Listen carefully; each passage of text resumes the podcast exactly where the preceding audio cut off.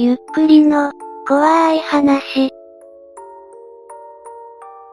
地域の怖い話、青森、後編。青森の怖い話後編です。どうぞお聞きください。実際にあった事件。これは本当にあった話です。古い話なので多少間違ってるところがあるかもしれません。昭和55年、高校生たちがとあるアパートの一室で麻雀をしていました。一人が何気なく窓の外を見たら、女の人が長い髪を振り乱して踊っていました。えっと思ったそうです。その部屋はアパートの2階、座った状態で見える窓の外は空中のはずです。そう、女の人は空中で踊っていたのです。みんな大騒ぎになりました。次の瞬間、踊っていた女の人が飛んできて、その部屋の窓ガラスにへばりつきました。それは血だらけの幽霊でした。部屋の中の人たちはパニック状態に、その頃、隣の部屋の住人は、隣が騒がしいので、シンナーでもやって騒いでるんだろうと思い、その部屋に怒鳴り込んでいきました。隣の部屋の住人がドアを開けっぱなしにして入ったため、幽霊が入ってきました。隣のガキどもがシンナーやって騒いでるからって怒鳴り込むんですかこの人も相当怖いですね。何人かは窓から飛び降りて逃げました。隣の住人は腰が抜けて動けません。隣の住人意外と弱いです。そして、その幽霊が誰なのかすぐにわかりました。その幽霊は、数年前にその部屋で小学5年生の男の子に刺し殺された人でした。部屋から逃げ出した一人が警察に通報して、警察も来て大騒ぎになったそうです。どうやら実際にそういう事件があったようですね。そしてこの書き込みより7年後、すっげー昔のガチ話な。俺の実家は A 県 H 市なんだけど、殺人事件があったんだ。生まれる前だったんで人から聞いた話。オープン2チャンネルにもこの話が書き込まれました。場所は映画館の近くにあるアパートの2階。犯人は小学生。金欲しさの犯行家主が外出した後忍び込み、ちょうど帰宅したところで見つかったため台所の包丁、だったと思う。で視察、かなりひどい殺され方でかなり話題になったらしい。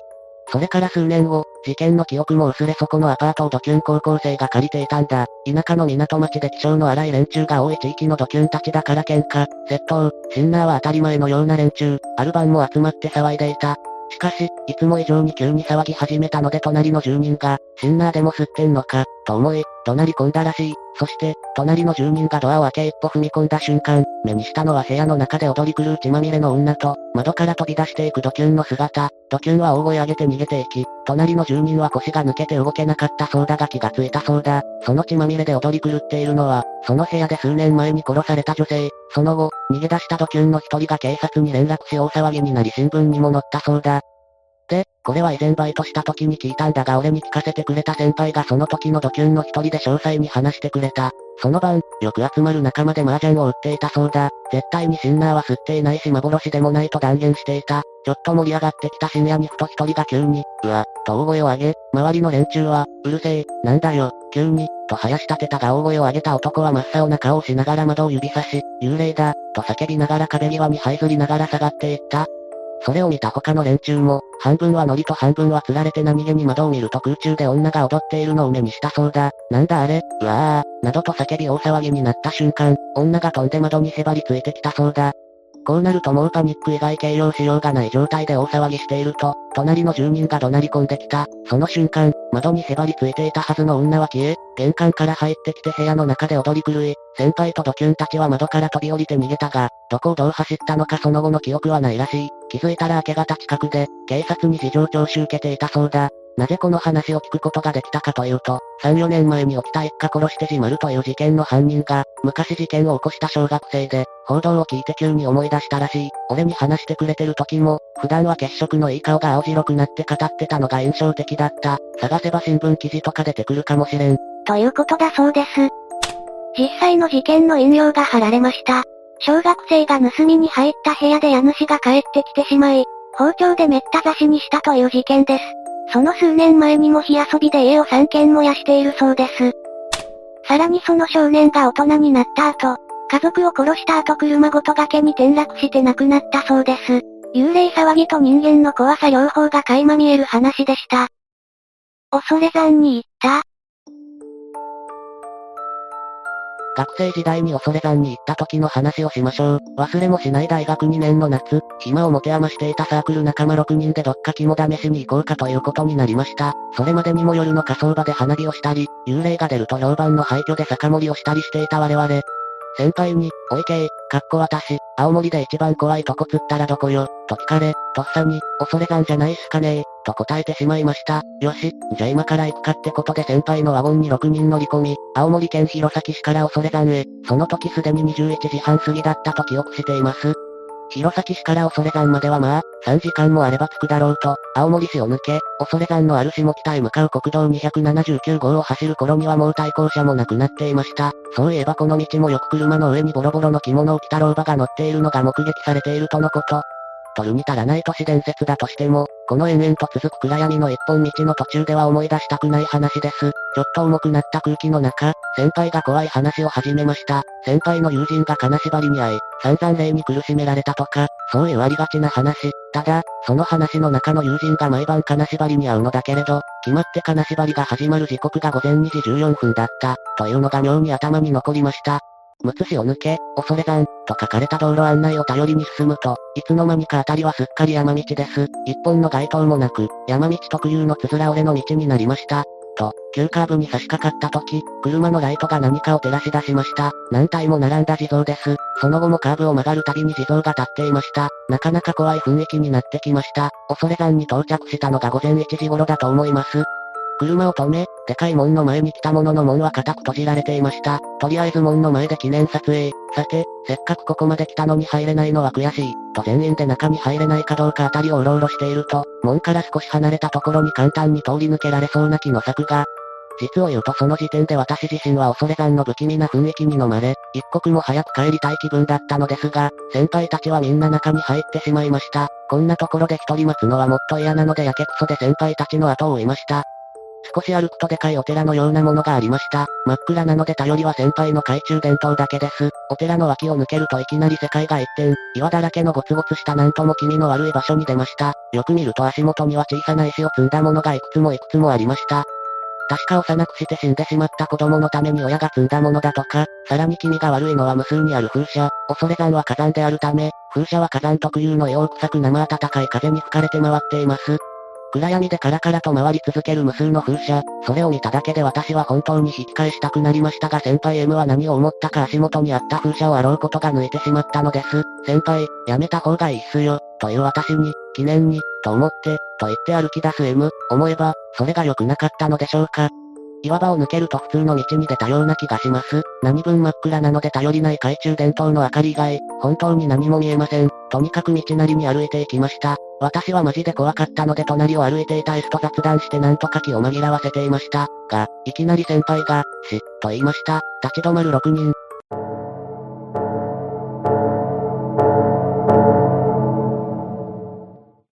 最初聞こえるか聞こえないかだった低い音は不定期に近くで聞こえたり遠ざかったり、お経です。本当に怖いと声も上げることができないのだとその時初めて知りました。誰かが何か言っただけで絶対パニックになることは間違いありません。誰もが恐怖で動けず、実際は1、2分の出来事だったのでしょうか。我々を取り囲んでいたお経は次第に遠ざかりいつしか病んでいました。静寂、先輩が、戻ろう、と言いました。帰り道は誰もが無言、車に乗り込んだ時、本当にみんなほっとしていました。先輩がエンジンをかけました。走り出した車の中、全員疲れ切った様子でした。さっきのことを誰も話そうとはしません。いきなり、本当にいきなりです。エンジンが止まりました。止まってしまった車、わけがわからず、みんな運転手の S を見ました。S も慌ててキーを回します。キュールルキュールルルル、エンジンはすぐかかりました。が、今度はいくらアクセルを踏んでも車が前に進まないのです。リアタイヤが空回りする音だけが響きます。誰も何も言わない、言えない時間、と運転席の近くにあったデジタル時計画面に入りました。2時14分でした。表示が15に変わった瞬間、いきなり車は発進しました。その後、車は一度も止まることなく進み、むつ市の明かりが見えた時やっと先輩が、怖かった、とつぶやきました。翌日現像した、みんなで門の前で撮った写真には我々の前を通り過ぎる長い光の筋のようなものが映っていました。以上が私の恐れ山での体験です。その後別に不幸事などはなく平和に暮らしていますが、もう遊び半分でああいうところに行くことはないでしょう。恐れ山の話についてですが、地元民としてはあそこに遊び半分で行ってほしくない、平日とか行ったことある人はわかると思うんですが、遊歩道というか、歩くコースみたいなところがあるんですよ。そこにお地蔵さんだとか、観音様があるんですけど、それらに向かって腰を曲げたおばあちゃんが、お供え物をしてる姿を見たことがありますか？周りの地蔵や観音様全部にお供え物するんですよ。恐れ山大祭ともなればたくさん人が来ます。我々にとって恐山というのは死んだ人間にとっても、生きている人間にとっても大変重要な場所なんです。そういう意味でもいたずらとかしないでください。積み重ねた小石を壊したり、浄土ヶ浜の砂を持ち帰ったりすると、必ずたたりが起こります。名前の書かれた小石もありますしね。死んだ人間のみならず、生きている人間、供養してる人の念も、恐山には凝縮されているんです。遊び半分で恐山には行かないでください。お願いします。地元の方の書き込みでした。さっきパソコンのモニターに自分が映らなくなった。俺もだ、なんだなんだ、なんでだろ、パソコンのモニターから自分の姿が消えました。恐れ山の話をしていたら自分の姿が映らなくなってしまったようです。皆さんは画面に自分の姿が映っていますか？小人の小石。そろそろ時効だと思うので、吐き出させてくれ。パソコン持ってないので読みにくかったらすまん。小学生の頃、俺の家族は青森の海沿いの田舎に住んでいた。俺は幼い頃から横浜で遊んでいたんだが、年末の1週間、5日くらいだったかも、は、夕方に浜で遊ぶのは禁止されていた。だが、小学3年の大晦日、親たちは年末で忙しく、退屈な俺は友達と二人で浜に行き、言いつけを破り夕方まで遊んでいた。岩でできた小さな洞窟っぽいのがあって、俺たちはいつもそこを秘密基地にして焚き火をしたり漫画を読んだりしていた。その日もその洞窟で遊んでいたんだが、そこで変なものに出会った。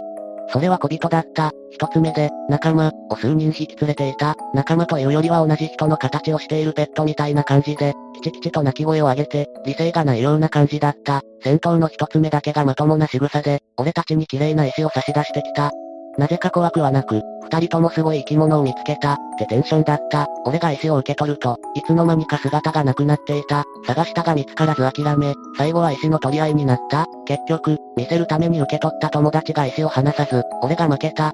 俺はすごく悔しくて、俺が受け取ったんだから今度会ったら絶対取り返そう、と思って家路に着いた。しかし、友達はその晩亡くなってしまった。夜高熱を出し、朝には息をしていなかったという。俺は小さかったから、詳しくは聞かされなかった。親たちは俺たちが浜に行ったことを知らないが、俺は友達の死の原因は小人にもらったあの石だと思う。そして、もし俺が石を持って帰っていたら、俺が死んでたんじゃないかと思う。なかなか面白かったです。おつ、面白いね。小人は何を思ってそんな石を渡してきたのでしょうか恐山の石。ある寺に一人の盲目の軽住職がいた。これはその軽住職が数人の若い住職を連れて恐山に行った時のこと。知っている人もいると思うけど恐山には所々に死んだ人の冥福を祈るためにそれぞれの思いが込められた。たくさんの小石が山のように積まれている。盲目の住職は若い住職たちに向けて言った。ここに積まれている小石は絶対に持って帰ったりしてはいけない。それを聞いたある一人の若い定住職は、なんだ、どってことない普通の石じゃないか、これがなんだって言うんだ、と思い小石を一つ掴み取って懐に入れてしまった。帰りの車の中でのこと、しばらく走っていると盲目の軽住職が突然ものすごい顔つきになり、なんてことだ、一体なぜ、と叫んだ、驚いた住職たちがどうしたんですか、と聞くとその住職は、女がものすごい形相でこの車を追ってきている。え、どういうことですか？みんなで後ろを振り返ってみたが何もいない。しかし軽住職の顔はどんどん険しくなっていく。この中の誰かを追ってきている。お前たち一体何をしたんだ？若い低住職ははっと気がついて自分の懐から石を取り出した。まさかこれが、そして何気なくその石を裏返してみた。するとそこにははっきりと女性の名前が書かれていたのだ。ひー。完全に取り乱したその住職は思わずその石を窓の外に投げ捨ててしまった。ああ、追いつかれる。軽住職が叫んだ瞬間、石はアスファルトに叩きつけられ真っ二つに割れてしまった。助かった。そう思って低住職は胸を撫で下ろした。しかし次の瞬間、軽住職が青ざめながら言った。女が血だらけになりながら必死に車を追ってきた。そ、そんな、焦った低住職は全てをその住職に話した。すると、ちゃんと元の場所に返しに行けばなんとかなったものを、なぜこうなる前に話してくれなかったんだ。残念だが石を割ってしまった今はもう、その後その若い住職は高熱にうなされあっけなく亡くなってしまった。すごいありがちな話だけど俺にとっては結構怖かった話です。ひねりのない話だけど面白かった。盲目っていうのが効いてるね。実際にそんな経験しちゃうと怖いですね。前の話に続いて石を持ち帰った人が死ぬ話です。恐山や不思議な存在がくれたりする石にはお気をつけください。まあ、小人が何かくれたら私ももらってしまいますけどね。妖怪を見た。俺は霊とかあんまり信じてないんだがいわゆる妖怪ってのはいると確信している。今まで俺が妖怪を見たのは人生で2回だけ。そのうちの1回をちょっと書いてみようと思う。当時俺は小学5年生だったかな。祖父が癌で死んでしまったので急遽東北のど田舎に帰ることになった。お葬式も難なく終わって大人は片付けがあるからお前は散歩してこいと言われ祖父母の家の裏手にある山を散歩することにした。この山は何度も遊びに来てるし慣れたもんで迷うことなく一人で山をブラブラしていた。30分ぐらい山の中をうろうろしていると遠くに神社の鳥居が見えたんだ。そういえばいつも車の窓から山を眺めていると山の中に無数の鳥居が見えた。当時の俺は、なんで山の中なんかにたくさん神社があるんだろう、って不思議に思ってたんだ。ちょうど山をブラブラするのも飽きたし一番近い鳥居の方へ行ってみることにした。鳥居の下までたどり着くと無数の階段が上の方まで続いていた。正直ここまで来るのにかなり疲れていたがせっかく来たんだし一回拝んでから帰るかと思いそのまま階段を登った。ようやく階段を登って辺りを見回すとそこにはボロボロのお寺とは思えない建物があるだけ。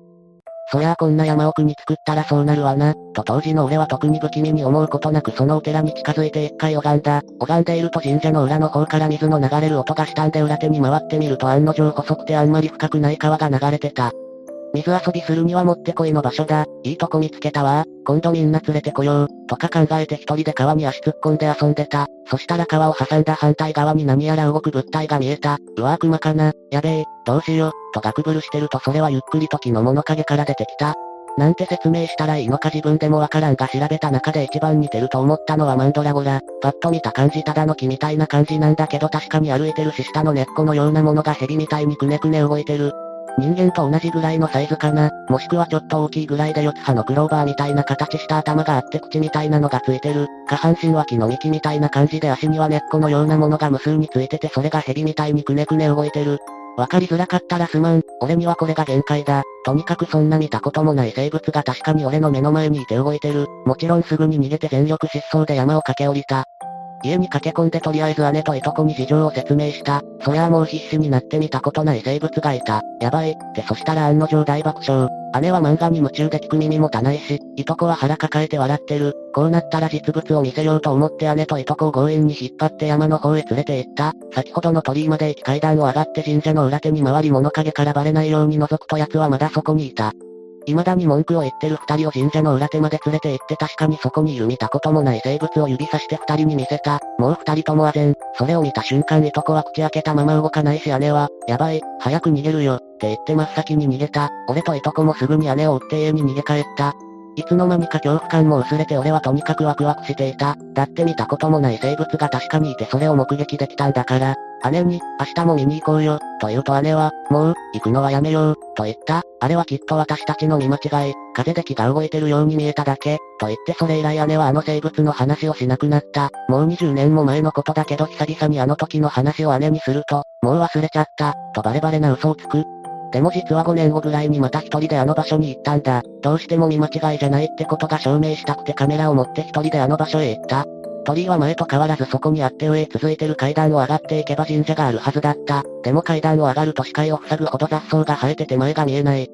神社がどこにあるのかすらわからないぐらい雑草が生い茂っていた。そしてやけにここだけ蜂が密集しててまるで神社を守ってるみたいに無数の蜂がブンブン飛んで俺を威嚇していた。これじゃ神社に近づけない。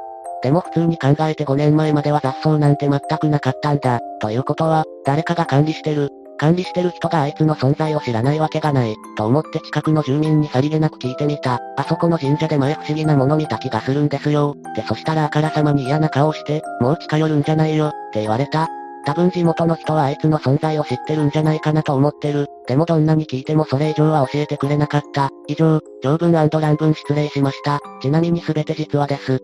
地元の人たちは妖怪の存在を隠しているのでしょうか？実は、場所は、どこですか？場所は青森県、それ以上は勘弁。今祖父母の家には親戚が住んでるもんで特定されることは言えない。でもその神社はまだそこにあるよ。死ぬ前に雑草を何とかしてもう一度行って確かめたいと思ってる。本当にいるのなら行ってみたいですね。そんなんじゃ特定できないから町名を書きなよ。キンキン青森に行くから見てくるよ。マンドラゴラみたいなのはうねうねする足があるのに移動しないの？翌日見に行っても同じ場所？作り話だから気にすんな。そんな夢のないこと言うんじゃねえ。特定は勘弁、作り話だと思われてもしょうがない。リアルでこの話も信じてくれないしね。その謎の生物はいきなり木の物陰から出てきたので移動します。でもまたあの場所に行けば会えるかもしれないと思ってるだけで会える確証はありません。目撃した時、大人には言わなかったの。もう一つの目撃談も青森、そちらもプリーズ。父親、青森出身、には言いましたが、普通に大爆笑されましたね。もう一つは東京です。そちらも書いていきたいと思いますので少し時間ください。もう一つの話は東京ですがおまけということでまとめます。もう一つは確か中学1年ぐらいだったかな。その日は学校が終わって当時一番仲の良かった友達と遊んでた。友達の家は一軒家で大きめの庭があり当時はよくその庭で遊んでてその日もキャッチボールとかして遊んでた。だんだんキャッチボールにも飽きてきて家の周りで鬼ごっこをすることにしたんだ。確か俺が鬼で友達が逃げてて家の裏手の方まで来た時に友達の家の裏手は物置、みたいな感じで使わない冷蔵庫とか洗濯機とか色々置いてあってかなり狭い。俺が友達に、裏手はちょっと通りにくいから通り道作ろう、って言って邪魔なものをどかしたんだ。二人で持てそうなものをどかして最後にサーフボードをどかせばやっと人が通れる道ができる。それで二人でサーフボードを持ってどかした時だった。サーフボードの下に何やら動く物体が見えた。隣のトトロの真っ黒黒助を想像してもらえばいいと思う。色は茶色で目とかはなかったと思う。最初は埃の塊だと思ったんだけどそれは俺たちに気づくとものすごい勢いで動いて慌てた感じでぐるぐる回り出した。俺と友達は唖然として頭の中はパニック。そしたらその真っ黒黒助みたいなのは家の壁に向かって猛スピードでダッシュして壁の隙間に吸い込まれるように消えた。説明下手かもしれない。わかりづらかったらすまそ。いやいや、よくわかったよ。真っ黒黒助、本当にいたんだ。そういう話を時々聞く。いいもの見たね。羨ましい。文才なくてごめんね。壁の隙間って言葉は適切じゃないな。裏手だから扉とかないし本当に普通の壁でどんなに小さい虫でもそこから家に侵入するのは不可能。でもそいつは地面と家のほんのわずかな隙間に吸い込まれるように消えたんだ。今ではその友達とは疎遠になったけど、昔は何かあるたびに、俺らすごいもの見たよなって話してたな。これも複数人で目撃しているので嘘をついていなければ見間違いということはなさそうです。特定されるのがなんでダメなの？何も心配ないから、公開して大丈夫だよ。未だにしつこく場所を聞こうとする住人。お前みたいなのがいるから言いたくないんだろ。500にしつこい。普通に考えてみたら、普通に考えて、誰かに迷惑かかるわけでもなく何も心配ないですよ。神社に人が訪れて、何が問題になるのでしょう。住人の皆さん、どう思います？君はしつこいタイプでなるべく関わりたくないタイプだと思った。同感です。祖父母の家に住んでる親戚に迷惑がかかるかもしれないし山の所有者は祖父母の友人でそちらにも迷惑がかかる。神社といっても山の中にあってその山の所有者に無断で入られ問題を起こされても困る。以上の理由で正確な場所は言えません。諦めてください。と、こんな感じでこの話題は終わっていきました。いかがでしたか？青森にはいた子だけでなく、小人や妖怪がいるようですね。もし彼らに遭遇したとしても、何かを受け取ったり必要以上に干渉しない方がいいのかもしれません。ぜひ感想をお聞かせください。ご視聴くださりありがとうございました。また見てね。